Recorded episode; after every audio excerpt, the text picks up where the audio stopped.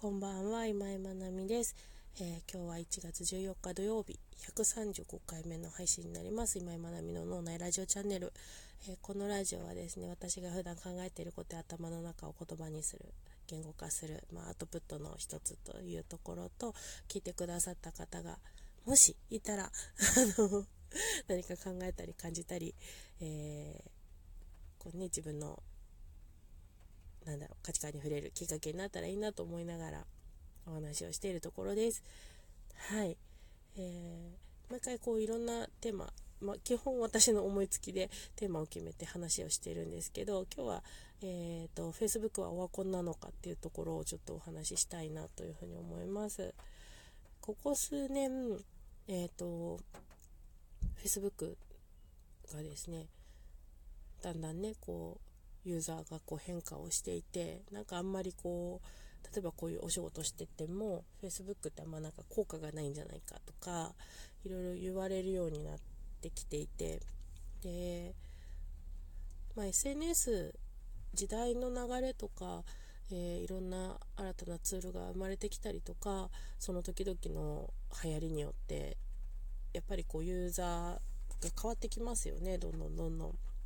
結構メインで使われるなんだろうツールが変わっていったり。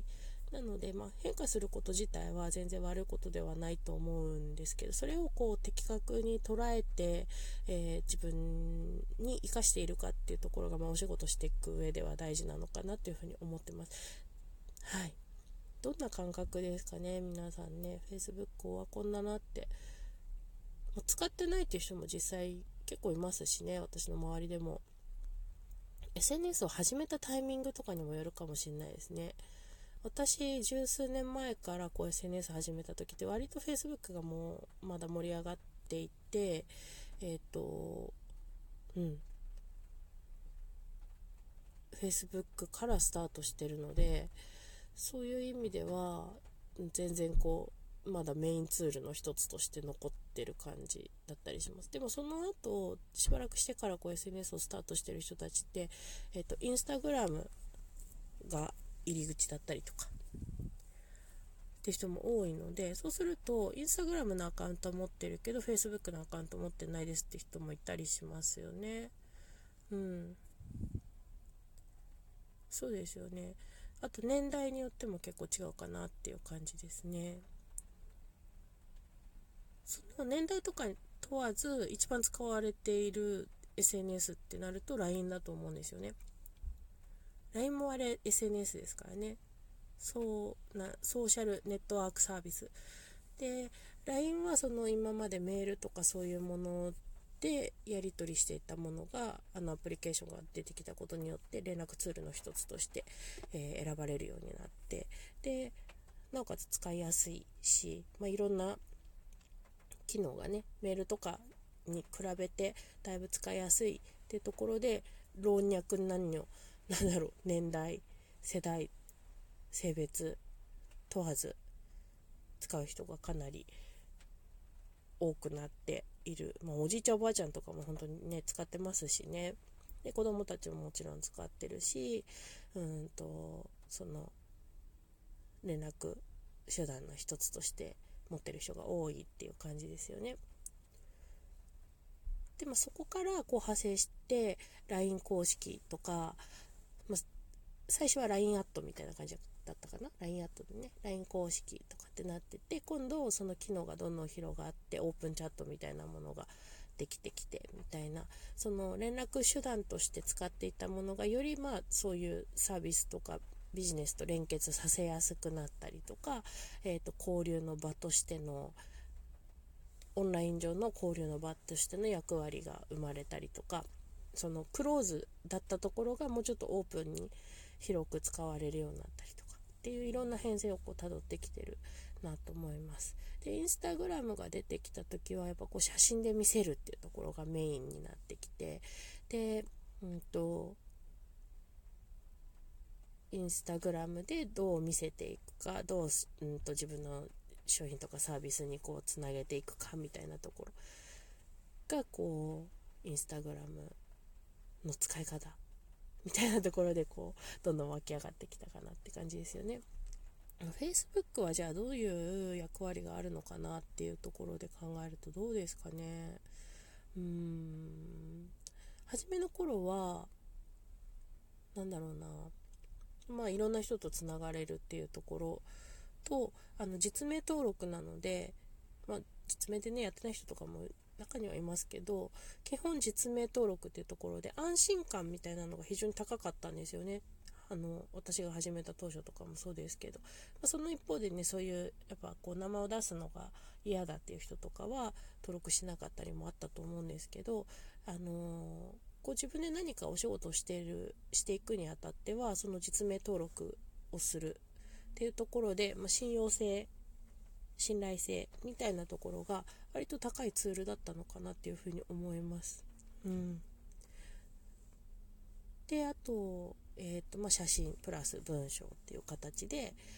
発信ができるわけですよね。であと Facebook の機能としてはイベントページが立てられたりとか、えー、自分のページが持てたりとか、まあ、ホームページとかまで行かないけれども自分のそういう商品サービスお店とか、えーと、そういう事業の、えー、アカウントが持てるでしょあとこう、まあ、グループが作れるっていうのもあったかなもう本当にソーシャルネットワークサービスっていうところのいろんな基本を網羅しているような形でスタートしたのは Facebook がやっぱり大きかったんじゃないかなっていうふうに思いますね。うん。で今度そういうふうに、えーと、使うツールが、まあ、増えてきてあツイッターとかもですよね。ツイッターはま140文字で発信をするっていうところで限定的なその文章の分量だったりはするんだけれども短くこうつぶやくみたいなところが主な役割としてあってでそこからいろいろねこうなんだろうつながりがうんとラフに作れるっていうところとかそういうところが結構あるのかなっていうふうに思います。あまりこう深入りせずにでもこうその人を見ることができるツールであったりとか私実際その Twitter 経由で DM をもらってえっ、ー、となんだろうこうオンラインでお話しする機会ができたりとかっていうのもあったので私は全然メインのツールとして使ってないんですけど、あの割と若い子ですね、やっぱ10代、20代、大学生とか、そういう子たちは Twitter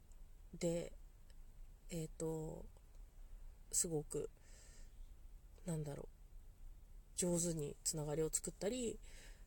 してるなっていうのはすごい感じます。どこから情報を得ましたかって Twitter ですみたいなのも多かったりするので、なんかここでインスタグラムと、えっ、ー、と、Facebook とかと Twitter の大きな違いって、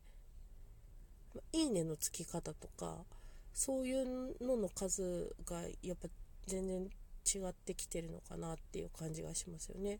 流し見が基本の中で必要な情報をキャッチしていくっていうあの掴む側の、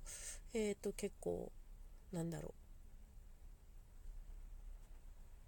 テクニックじゃないけどそういうのもいるような気はします。ハッシュタグで検索したりとかもちろんねインスタグラムとかでもできるんですけどなんかツイッターってよりそのトピックに対してこう興味関心の濃い人が集まりやすいような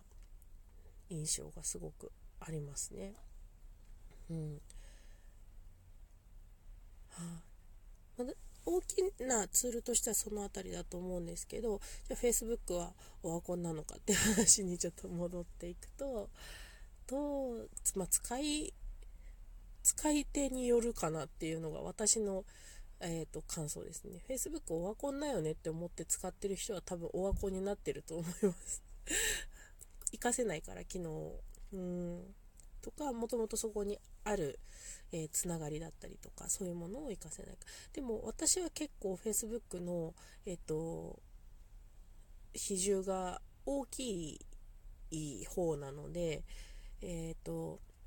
インスタグラムとかに比べて私はツイッターそのメインツールとして稼働してないのでツイッターはここでは置いておきます。インスタグラムとフェイスブックっていうところ。の比較で言うと、えっ、ー、と、インスタグラムに比べると Facebook の方がよりにより濃い人間関係があります。そこには私自身は。でもちろんあのメッセージとかのやり取りもあるので連絡ツールの一つとしても機能してます、うん、でその連絡を取る人たちっていうのは、えーと、やっぱりより仕事だったりとか自分の活動とかに、えーと、濃くつながってる人たちが多いので、えーと割と重要な あの一つのツールですね。いろんな意味で重要度の高いツールになってます。うん、であとその投稿のに関する部分でも、えーと、私は割とその自分のこういう価値観だったりとか、えー、考え方とかの発信が多いので文章の量が多くなるんですよね。でそうなると文章を読むにはやっぱり Facebook って非常に適しているので文章を書くのもそうですけどなので、えーと、Facebook の方がより濃い反応があるしより文章を読まれているしえっ、ー、とそこに対する反応の、えー、濃さが非常に濃いっていう印象がありますね。うん、なので使い手によってオワコンになるかどうかが決まってくる。オワコン終わったコンテンツってことです。あの 今最後に出てきたけど。はい。なのであの使い側使う側の意識でいくらでも変わっていくのかなっていうのが今のところの私の見解です。